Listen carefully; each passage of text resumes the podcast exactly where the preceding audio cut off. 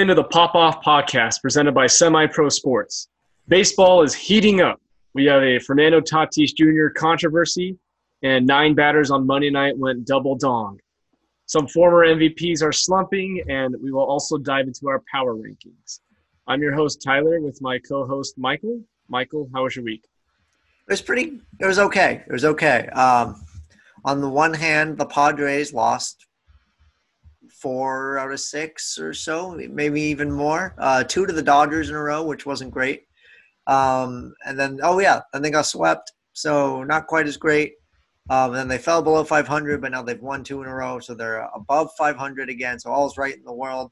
And then, um, on a more personal note, I also graduated college officially. I finished my last two classes this past Friday, so now we're looking for jobs so if you're listening to this and you're hiring in the sports industry, uh, let us know, please.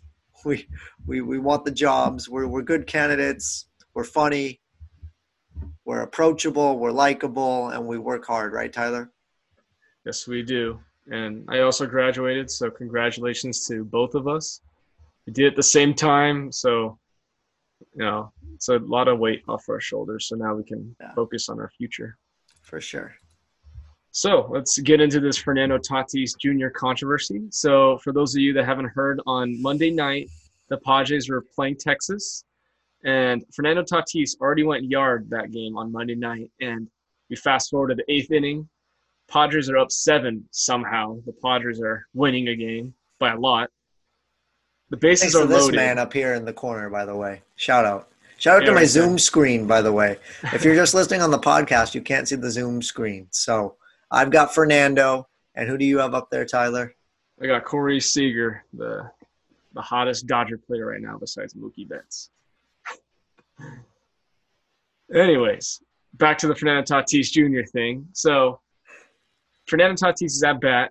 His base is loaded. They're up seven in the eighth inning. He has a 3-0 count. And for those of you that aren't familiar with baseball too much, um, four pitches that are balls counts as a walk. And when it's a 3 0 count, he has thrown no strikes. And when his base is loaded, you don't want to walk the batter to give him a free run.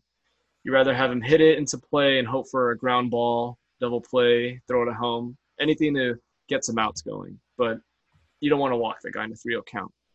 So what happened was the uh, pitcher threw a meatball right down the middle. Fernando hit it out, no hesitation swing, just like a normal swing just stroked it out of you know out of the stadium. And Texas manager Chris Woodward and San Diego Padre manager Jayce Tingler, uh, after the game, they both were in agreement that Tatis was wrong for swinging at the 3-0 pitch. And Tatis then apologized for what he did on camera. And professional baseball players went to Twitter to back up Tatis for swinging at the 3-0 pitch. Trevor Bauer, uh, uh, Cincinnati's Reds pitcher, has been very outspoken about controversial baseball issues in the past, and he went on Twitter to tell Fernando Tatis that what he did wrong was apologizing. So, Michael, I think we all want to hear, as you're the San Diego Padre fan and the Fernando Tatis Jr. You know, number one fan. What do you think about all this? Well, first off, Fernando is my guy, and he doesn't need to apologize for smoking a ball 112 miles an hour off his bat into the bleachers for a grand slam. Um, my opinion is the unwritten rules of baseball are lame. There is no place for them in the modern game, especially when you're trying to grow the game to a younger audience and a younger fan base. And yeah, it's it's just frustrating because he's a generational talent. He's somebody the Padres haven't really had before, and yet both what annoys me is both managers are kind of trashing him in their post game press conferences.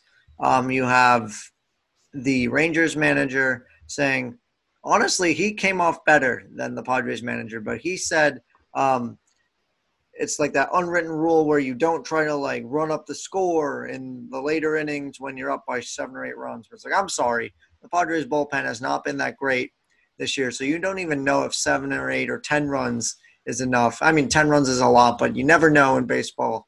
You never know with this team. So I'm all for Fernando taking his moment and hitting his second home run of the game for a grand slam and really extending that lead. And then, but hearing the Rangers manager be like, oh, it's like an unwritten rule that I want to follow, and maybe that makes me old school. But I also realize that the game is changing and that there are things that need to evolve, and maybe this is one of those evolving issues. And that's a pretty decent way to answer that as the opposing manager of a team that just got smacked 14 to 4. But then from the Padres manager's perspective, Jayce Tingler, I mean, he pretty much threw his own player under the bus. I mean, you come out, you win the game, your star player has seven RBIs and two home runs. You think they'd be gushing over him, but instead it's quoted as a teachable moment for Tatis that he needs to learn to take that 3-0 pitch, that 3-0 meatball that he's going to get, and instead just take the pitch and see what happens after that. And that's just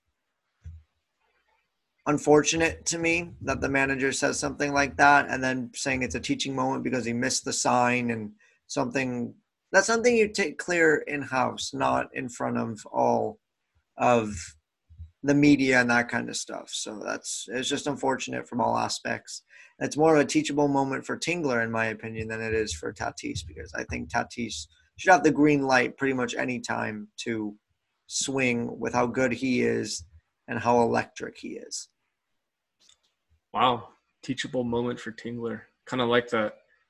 I'm in full agreement with you. I think Tatis did nothing wrong. You know, we see people swinging at 3-0 pitches all the time, but I think given the circumstance, I somewhat understand where Woodward is coming from, but it's it was surprising to see that Tingler was also, you know, agree in agreement with Woodward. I think Tingler should support his players and not expose them like that and make it seem like he's still a kid. Like he's he is young, but he's playing out of his mind right now, and he's having an MVP caliber season.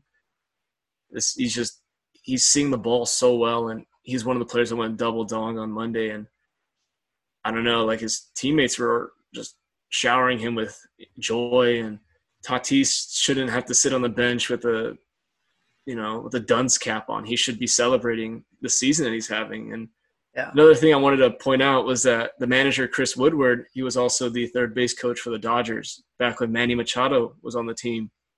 And there oh, was a segue, game. segue real quick. We okay. forgot to mention that I'm sorry that um, Manny Machado was then thrown at um, after Tatis had that grand slam. So, you know, that's another great unwritten rule that needs to be rethought, in my opinion. Players should not be getting thrown at for something that happened in a different at bat that they have personally no control over. Well, that kind of goes back to the Joe Kelly thing with the Astros. But oh, here we go, bringing it back. Got to mention yeah. the Astros. You know, I always want to talk about the Astros stuff, but yeah, I mean, Machado did nothing wrong. He was just, you know, it wasn't him. It was Tatis. And they're just retaliating by throwing out Machado. But right back to Woodward. Um, yeah. So he he was the uh, former third base coach for the Dodgers, and there was an old Dodger game when Manny Machado was on the Dodgers, and the Dodgers were up six against um, I forgot what team it was, but Manny was at bat, 3-0 count, first and third. Dodgers up six, and Manny hits a home run.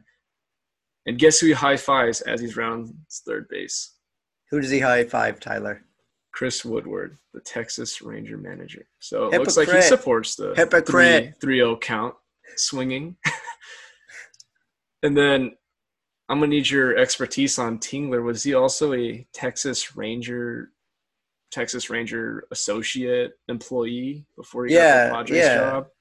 He did right before he got the Padres job. He was like a quality control coach for um, the Rangers, which means he like helped out in the field, and in the analytics department. And so that's what you want in your modern manager. You want them to be accepting of analytics and all this kind of stuff. So it was a good hire for the Padres on paper.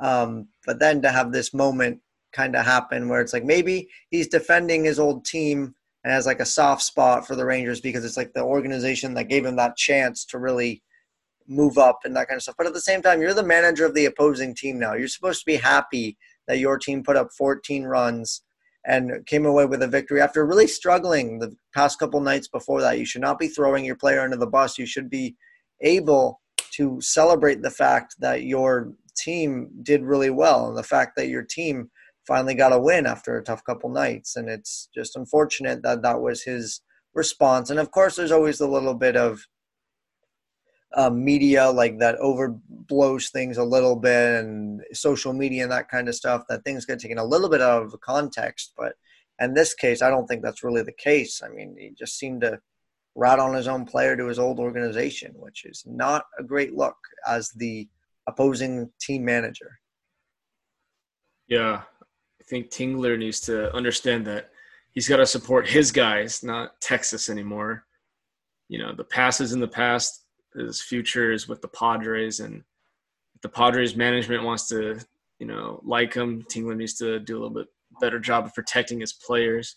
And then to any pitchers that are in a 3-0 count and complain when the batter swings, it's pretty simple. Don't get in that situation. Pitch better. You know, you were telling me before off air that, you know, these guys are pros. They have to throw strikes at some point. And if their control's that bad, like don't throw a meatball. You know, throw an off speed. You know, try to mess with Tatis a little bit because if he's guessing fastball and you give him a fastball, he's gonna swing, and not just Tatis, but any other you know star player. Right. Especially the way he's been playing, like he's seeing the ball so well, and he's just gonna, like you know, we saw what happened. He just destroyed it.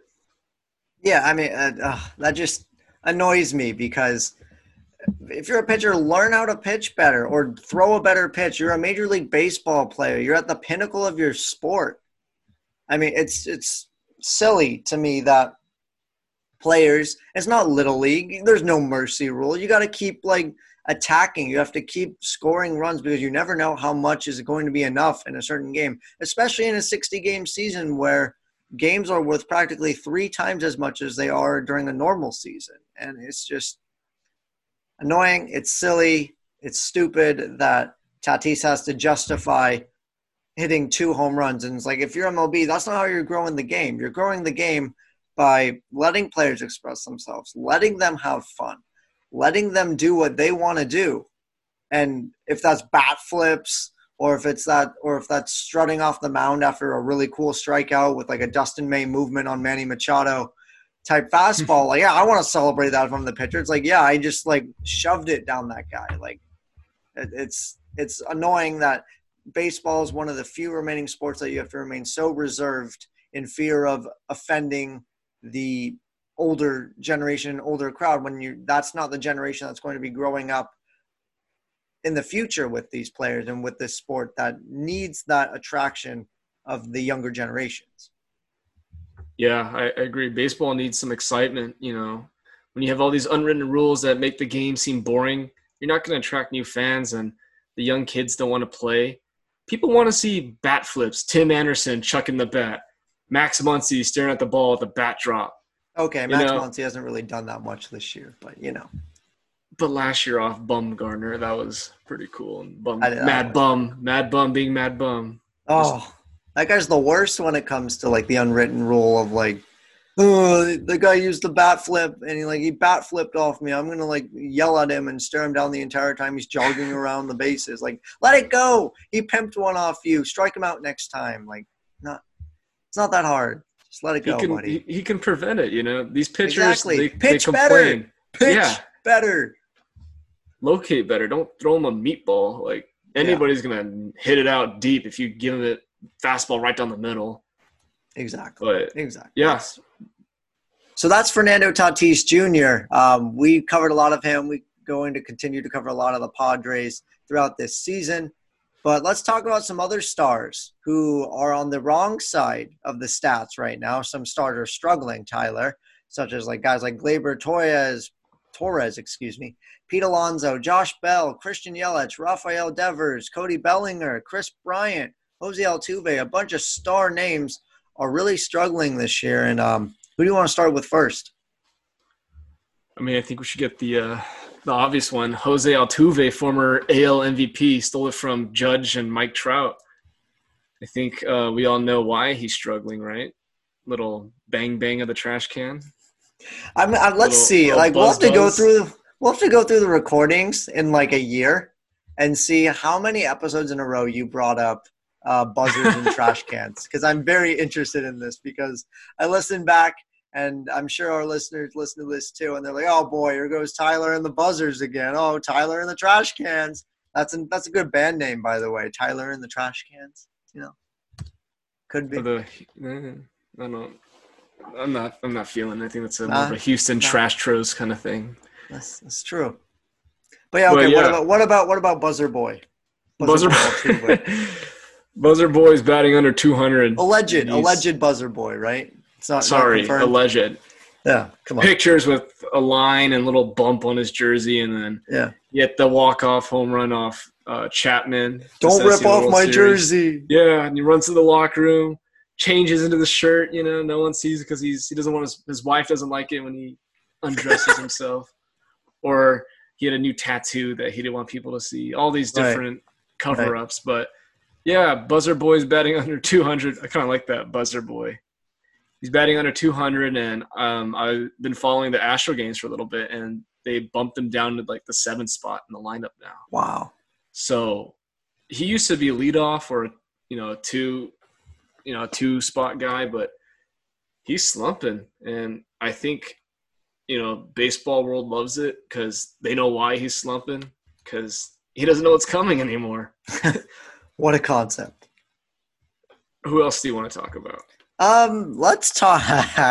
oh, uh, Cody Bellinger.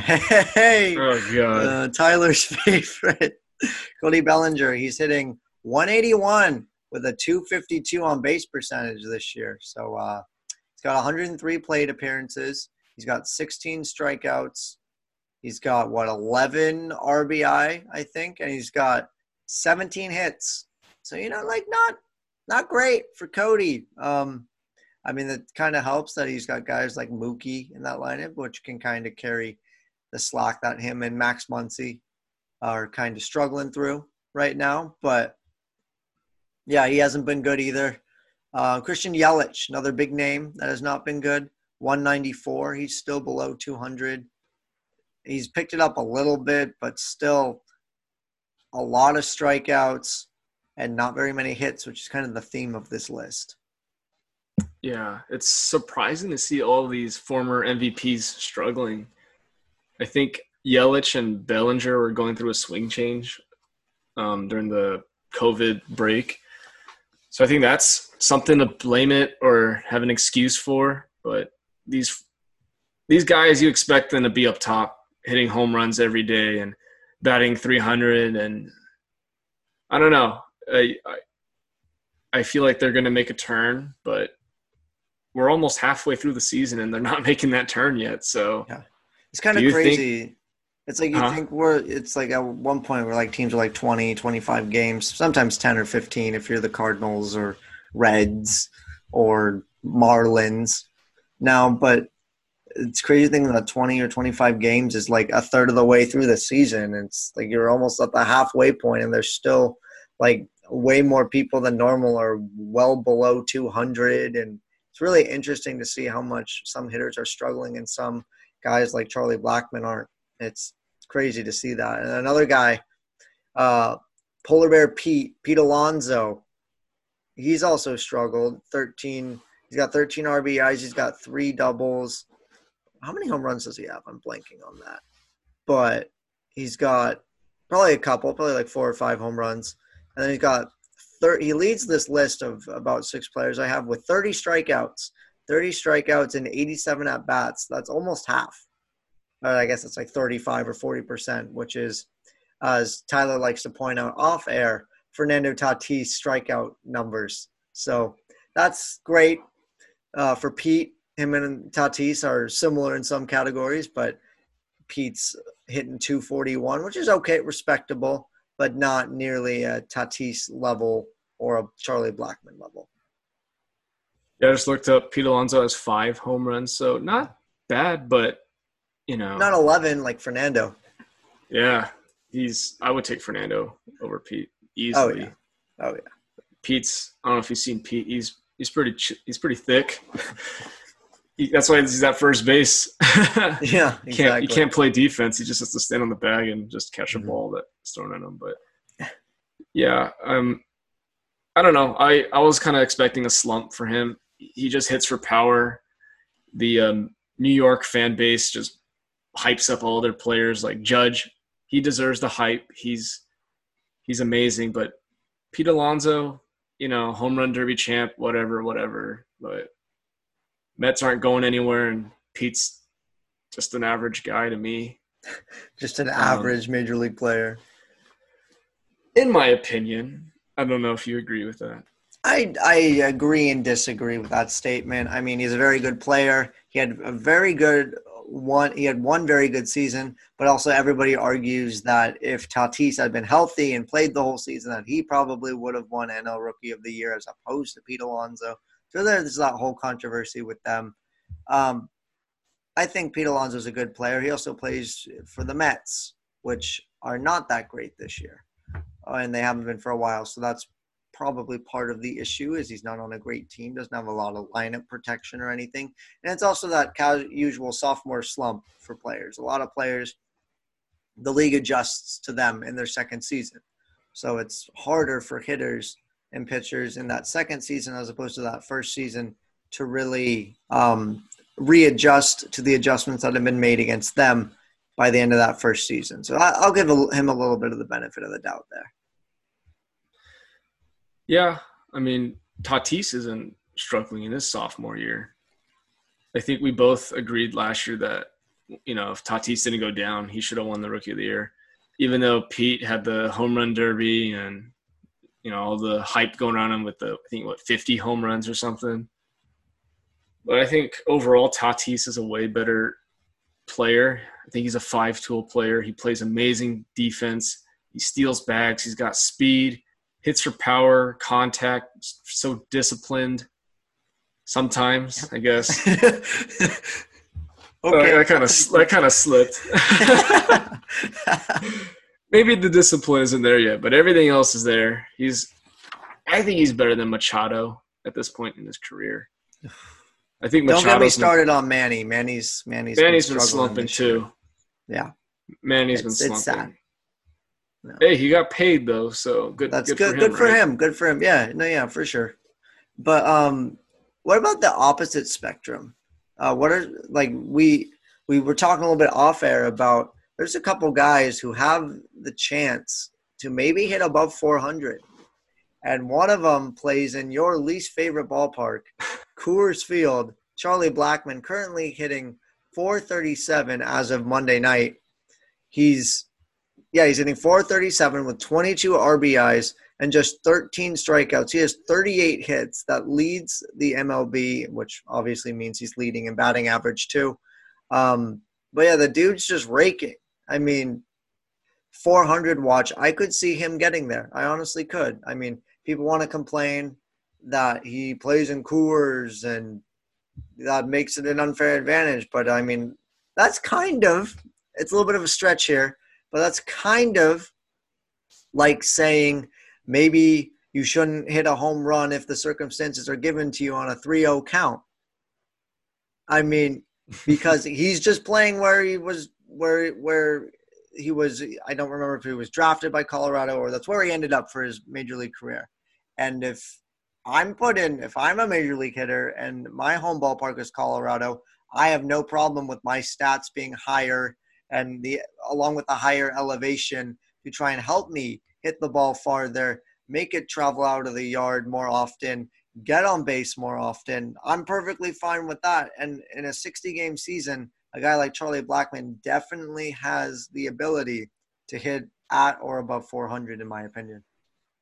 I agree. I think the ballpark he plays in has a difference. Just you see all these high scoring games in Coors Field, and you know we like to joke about it, or at least I do, but it's true. I mean, the numbers are there. You look at any game, you know, game log with uh, team playing in Colorado, and yeah, sometimes the totals are always over like ten. So yeah. there is a Coors effect, and yeah, I think you know Chuck Nasty, this this beard, he's a contact hitter. He he shows some power at times, but you know you, you wouldn't be surprised if you see Charlie Blackmon leading the league in average, which he is right now. So I hope he stays above 400 because I think that's an amazing feat for him. Um, a couple other guys that can get to 400 is DJ LeMahieu for the Yankees. He's at 411. No chance. No chance. That's why is that? Continue. No, no, no I'll, I'll, I'll, we'll come back to him. Okay. Who, who, else is on your list? But sorry, back to LeMahieu just a little bit. He was a former Coors player. He was he's played for the Rockies before he signed with the Yankees. So I'm sensing a trend here. and then Donovan Solano for the Giants. He's at 390 right now. He's in the same division as Coors, so there there's a little Coors theme, I think. What what's your take on DJ? You don't think DJ is going to get there? No, I mean, just playing the percentages, Blackmon's currently 437, LeMahieu's 411. It takes one or it takes probably two or three, one for three, oh for three, oh for four for LeMahieu to dip under 400. And then it's going to take Blackmon more time than that. I mean, because players are obviously going to go through these instances where they are seeing the ball really well and then they're not seeing the ball really well.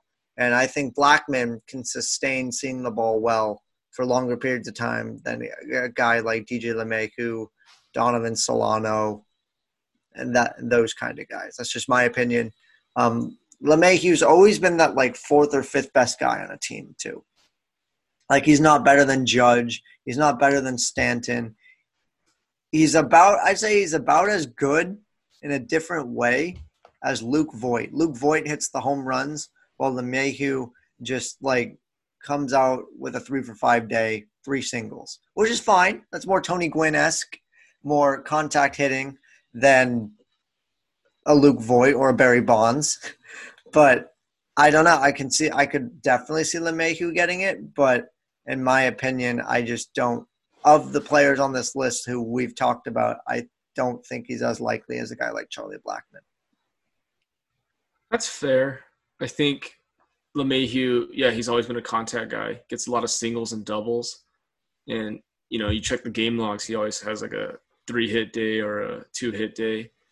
But it's hard to sustain that over a full season. But given that it's a 60 game season, I feel like the odds of Blackmon and LeMahieu and possibly Solano batting above 400 are increased. So it's the the time's in their hands, so they can they can sustain it. I think. I yeah, I, I feel like Blackmon's going to stay up there in the 400 range. And last year, Bellinger, when he was in his MVP season, I get a little shout out to my boy, but he was batting above 400 for a while, and you know there was a question if he can sustain that, and obviously it dipped because it's it's nearly impossible to yeah. be above 400. Did yeah. Tony Gwynn ever get there? He came close. Um, he hit 394 one year. Okay. And that's insane. It was it was another shortened year, but it wasn't nearly as short as this year. Um, it was like okay. a strike shortened season in I think '92 or '98 here. Let me look it up real quick. Um, okay. But yeah, he hit 394 that year.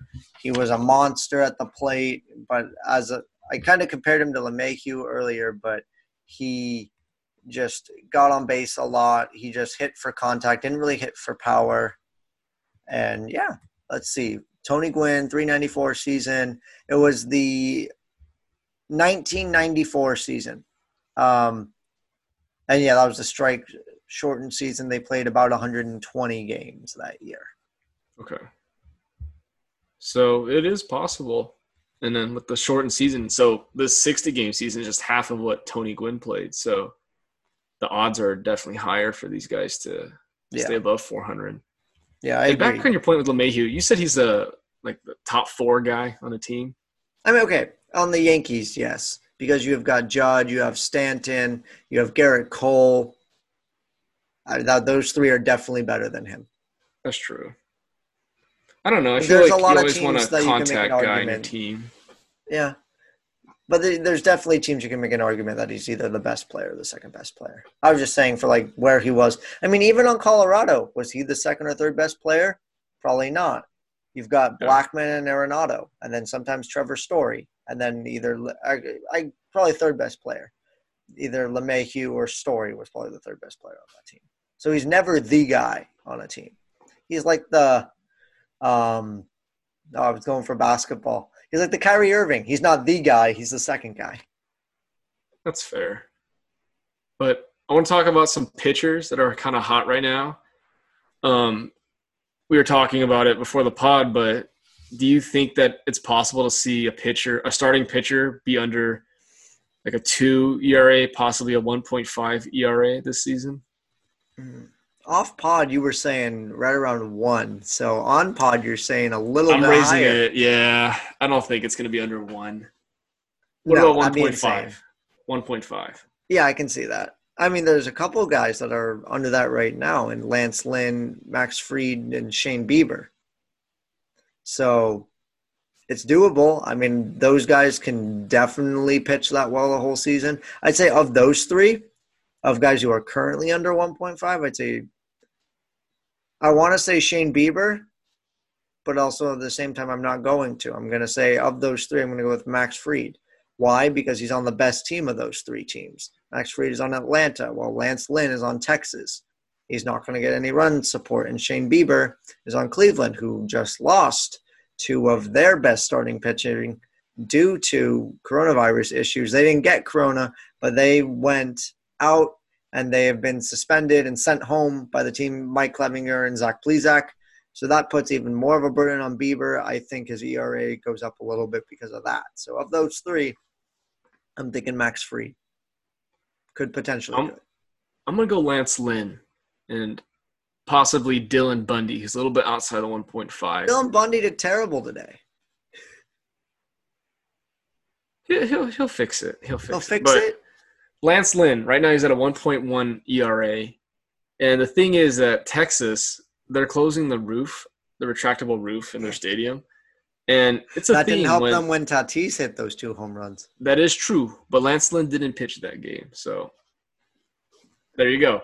But it's a theme when these uh, retractable roof stadiums, like in Arizona, I think it's called Chase Field, and in Texas, when they close these roofs, um, you know the ball doesn't fly as well as it would when the roof is open. So Texas has been closing the roof a lot this season. So I think Lynn, since he's already at the 1.1, he's already well within the 1.5 ERA threshold. I think, my opinion, he has the best odds, but I could definitely Well, see let's your take here. on Fried. He's if you're a starter and you're healthy this whole season, you'll have what 13, 14 starts probably. hmm So he's a third of the way through. Uh, I could okay, okay. Almost half. Eh, a third. Say a third of the way through. Okay. Um, that's tough, dude. 1.5 is so low. I mean, I know it's a 60 game season and it's 12, it's 13 or so starts that you just have to do extreme. You can't have one bad outing in this situation, though. That's the thing. Like Yeah. usually in a 162 game season, you have 35, 40 start, uh, not know, 40, 30 or 35 starts. And that one or two bad outings can really be balanced out. But in this case, it's really um, a problem if you're one of those guys and you give up six earned runs in four innings. Like you, you just can't do that in this scenario. So it's really tough. But yeah, I'm going to go with either Fried or Lynn. But I'd love to be proven wrong and see Shane Bieber get onto that 1.5 ERA. I want to add another guy to this list. What about one of your boys, Dinelson Lamet? He's currently at a 1.59 ERA, just a little bit outside.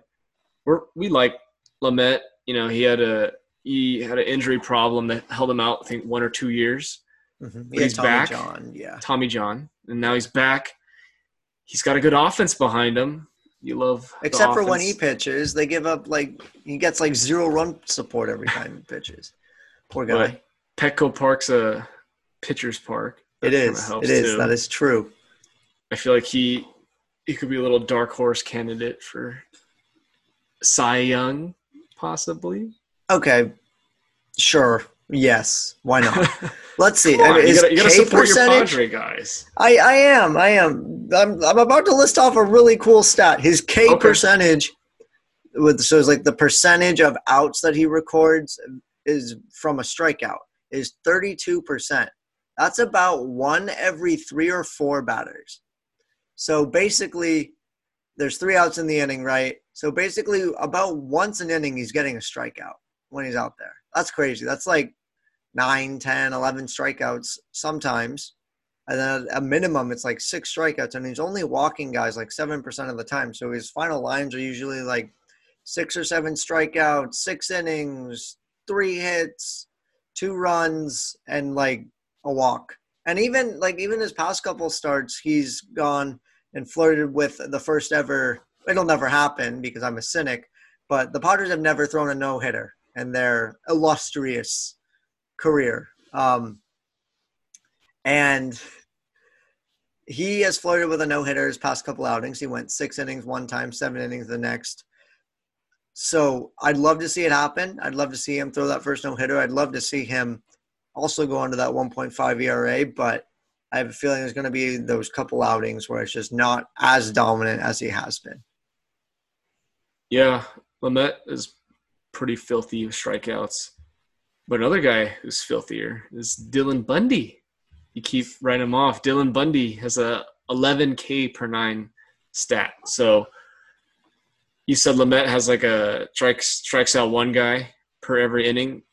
Bundy is like, you know, two every or three every two inning guy. So actually, his K percentage is only one percent higher than Lamet. But I get your point. It's higher. It's higher. It's higher. It's higher. It is. You're right. You're right. I'll give you that. The, the Angels they needed p- pitching, and they got a guy who's pitched way above what he's done, you know, mm-hmm. in Baltimore. So it's good for the Angels because Julio that's Teheran the, is that's been one good bright spot.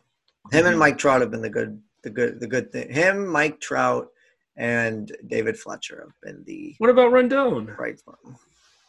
He started off hurt He's only hitting home runs. He's doing better now, I guess, but like the team's eight and sixteen. Yeah, I, I just can't get high on anyone when they're eight and sixteen. You know. Yeah, but back on your strikeouts, um, I saw that Fernando Tatis is striking out thirty percent of his at bats. We're on the pitching side. We're we're not talking about the hitting side. We're talking about I, I pitchers that strike out other stat. guys a bunch you're you know you got the guy in the bound and you always talk about his power but you got to talk about his discipline. He's striking out 30% of the time. If you can clean that up he could probably be in that 400 average range. No you're right. Yeah i agree. I agree. Um but i think he makes up for those strikeouts with his league leading 11 home runs and his clutch at bats. That's just my personal opinion. 3-0 clutch at bat. 3-0 3-0 yeah 3-0 count. Yeah, um, actually leading the league in home runs too. I know. I mean, part of the reason is Judge is on the shelf, on yeah. the injured list, and Trout hasn't hit one in like three days. So you know, mm-hmm. that kind of helps. But he's a very impre- he's a very impressive player. Um, but yeah, now let's get to some power rankings. It's power rankings time. Um, it's our favorite weekly segment. Um, last week, Tyler did not like mine at all. This week he texted me his right before, and I was like, oh. And I was like, I was very intrigued. And I remember now, I did not text him mine, so he does not know my top five. So we're doing a live reveal of mine. But Tyler, would you like to go first, or would you like me to go first? I'll go first, and okay. I want to, you know, same with the viewers. Listen to what you have to say for the first time because I don't know what what your rankings are. I hope the Baltimore Orioles aren't in your top five because I might I might puke. they are doing they're playing really well though. But anyways, so my rankings are number one. We got the Dodgers. As expected, I think I had them at number two last week. Finally climbed number one because they've won seven games in a row. And this is, you know, with Bellinger, Pederson, Muncy, Buehler not playing well, and they're still having the most wins in the MLB and they're streaking right now, seven wins in a row. Given it was against the Angels and two against the Mariners so far, so they aren't the best best teams right now, but a win's a win. And number two, I got the Yankees. They're seven and three in the last ten. They have 16 wins, and this is with Judge on the shelf, um, Stanton, who's always injury prone, and I think Chapman came back. Aroldis Chapman, their closer, came back. So you know, if they can get all their guys healthy, they'll compete the number one spot the Dodgers. That's always the, the big if with the Yankees, though. It's because like mm-hmm. Judge and Stanton always get hurt. It's not yeah. if with with them; it's when and how many games they're going to be out, and that just stinks for the Yankees. Yeah, as a fan, you don't want to see players being hurt for numerous games. You want to see your guys play, and it sucks when they get hurt because they're on the shelf for like 10 days and you miss out on like five games. So hopefully they come back healthy sooner than later, get back into form for the playoffs because I think we all want to see the Bronx Bombers back in action. And then uh, number three, I got the Athletics. They have 16 wins. They did lose two in a row. So there's a little pause for concern for me. But I don't know. They're pretty strong. I like the Athletics. They have Chapman at third. I think he's solid defensively, offensively. Matt Olson hits dingers. I love dingers. But Khris Davis hasn't been playing well this year. Their uh, DH guy. He's normally known for his power, and power bats tend to struggle at times, as we've seen with um, Yelich and Bellinger. And then fourth, I got Twins. 16 wins. They've won three in a row. Today, on we're recording this on Tuesday. Kenta Maeda, former Dodger player, had a no hitter through eight innings, gave up a hit at the top of the ninth, and they pulled him, and then the Brewers tied the game actually, and then went oh to. Oh my goodness! But they actually pulled out the win. Thank God. That's crazy. And uh, my dad and I were watching the game. We were cheering on Kenta to get that no hitter, and then we just sit down the ninth inning, and then he gives up a little bloop single, and then we almost cried. It was just, you know, Kenta's our guy. Yeah. We love Kenta. And then fifth, I got the Rays, 15 wins. Second, the AL East. They could pass the Yankees pretty soon if the Yankees don't, you know, sustain their wins without their guys. So I could see the Rays sneaking up there. Your boy Renfroe. He's hitting 194. I saw that today. Come on. Don't your boy Renfroe me. he had a great start, though. He had like but, okay, it was like the first three games and he had two home runs. Yeah. But That's Blake okay. Snell, he's he had an injury problem, but he's coming back. So he, he pitched I think he pitched against the Yankees tonight and he, he did okay. But to go over my rankings again, I got the Dodgers at one, Yankees at two, Athletics at three, Twins at four, and Rays at five. So only um, one NL team. So I hope to see the Padres creep up there next week. But I think this is your moment. We're all waiting for it. Oh yeah, the let's, suspense let's is killing everybody. I um, know. So, I'm I'm itching. So, so four out of the five teams we have are the same, but just in a different order. So at number one, I have the New York Yankees. We've talked about them earlier, but DJ LeMahieu, 411 average. Uh, Voit's also playing well. He's got a couple dingers. He's trying to help that team out there in the absence of Judge and Stanton. Uh, Chad Green, 0.71 ERA, and Adam Ottavino, 1.08 ERA. Two really solid bullpen guys pitching really well in the absence of Chapman. But now that Chapman's back, that's going to be a really solid back end of the bullpen for the Yankees. So they're 18 and 7. I have them at one. At two, I have Los Angeles Dodgers. Uh, who, who, the Dodgers. Okay, yeah, the Dodgers. Yeah, yeah. Dodgers. It pains you to say it, doesn't it? It does. Their pitching staff. We say it every week, but it's good. Okay, the, okay, not good. It's great. The second in ERA in the league, two point seven one ERA. Um, lost my train of thought. Oh yeah, and then on the offensive side, they're second in hits as a team with 207, and they're first in dingers hit with 46. The next closest entering Tuesday morning, because that's when Baseball References stats went through, had 40. So they're as a team, they've hit six more home runs than the next closest team. So that offense is powering them as well, and that pitching staff has been for the most part lights out. So that's why they're at two. At three, I have the Oakland A's. They're 16 and eight. Um, they have the most saves in the MLB this year with 10 and their fourth in overall ERA at 3.55. Liam Hendriks, their pitcher, has a 1.59 ERA. He's got seven saves and 17 strikeouts over 11.1 innings pitched. And Chris Bassitt, I think I I really yeah, I think you got it. Name. You got it. Bassitt, thank you. Chris Bassitt, their starter, 2.93 ERA over 27.2 innings pitched, and he's got 22 strikeouts. So he's doing pretty well. Um, as usual, it's the A's, so it's like there's always those names that no one else ever hears about, and then just show up and they pitch really well. But for me, it's odd again because the offense they their best hitters hitting like 270 everybody's hitting in like the 250 and 260 range. It's really interesting to see them have that success without a guy really like hitting the ball all over the yard wherever he wants to in the 300 range. But they don't have anybody near there right now. At uh, where am I? Four. The one team that we have different. I have the Chicago Cubs. You you just hate on the Cubs apparently. I hate so the Cubs. They're 14 and seven this year. Um, Kipnis is hitting 314. Happ is hitting 313 with five home runs. Yu Darvish 1.8 ERA. He's given up just 22 hits and he has 34 strikeouts on the year and Lester has a 2.7. Jon Lester has a 2.74 ERA. You know what's crazy? I mentioned four players, right? And none of them were named Javier Baez, Kris Bryant, or Anthony Rizzo. And the Cubs are fourth on my power rankings list, and they're seven games over 500 without their three stars really producing on the offensive side of the ball. It's really impressive that they're doing so well there. I say it every week. I mean, but I'm impressed again with the Cubs and their lack of stars playing as well as they should be. And at fifth, I have the Minnesota Twins. They're 15 and 8. Nelson Cruz, the Cruz missiles, got eight bombs on the year, and he's hitting 354. Jorge Polanco is hitting 303.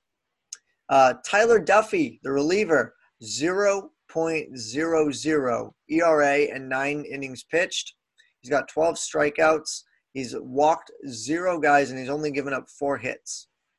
And uh, their starter, their starter, Randy Dobnak, is four and one, 1.42 ERA over 25 innings pitched. So their pitching's been great. Nelson Cruz is hitting 354, and Jorge Polanco is those two are really carrying that offense, and that's why they slide in at number five. So to go over my rankings, I went with Yankees at one, then the Dodgers, then the A's, then the Cubs, and then the Twins. Pretty good. We're we're pretty spot on with our rankings. We only we always have like one team different. Yeah, I mean it's pretty easy this week. I mean those were the those were um, as of Tuesday night the five best records in Major League Baseball, um, percentage wise. Yeah. So I went with those five. So that's why made it pretty easy for me to pick them. The thing about the Cubs is I don't know. I just don't like him. Like I think I'm salty about the Yu Darvish, just him playing well. Because when he was on the Dodgers for that one year, he did nothing. Like, you know, in the World Series, he gets lit up by the Astros. Maybe I should give him a pass because of the whole. I'm not gonna get it's into it, but again, it's brought up again. Uh, Third or fourth time this pod. I know. I'm sorry. I, I gotta. I gotta control myself better. but yeah, I got to give it to him. He's having a great season so far. I think since the back half of the 2019 season until now, he's been playing lights out. So I'm glad to see that Darvish is finally finding his form again because he struggled ever since he uh, went to the Cubs after he left the Dodgers. So I always like seeing pitchers that struggle kind of find it again because mm-hmm. especially these guys that get paid all this money, you don't want to see them just you know, cash out right after. Like Manny right. Machado is cashing out. he is not. He's just struggling. Give him six more years. He'll be back to normal. Six more years? Is that what you said? Yeah. Oh, Six years from now, he'll have two Gold Gloves, two All Star appearances, and, and zero rings. Zero oh, rings. don't say that. No. No. Remember, we've been saying for years, Padres 2020 World Series champions but they're fourth in the West right now. They're over 500 though. You know they can they can sneak their way up there. I think you've always said that you wanted a 500 season out of this team, right? Yeah. It's always a good trend in the direction that they yeah, winning exactly. record. Exactly. This has been yep. the Pop Off Podcast presented by Semi Pro Sports.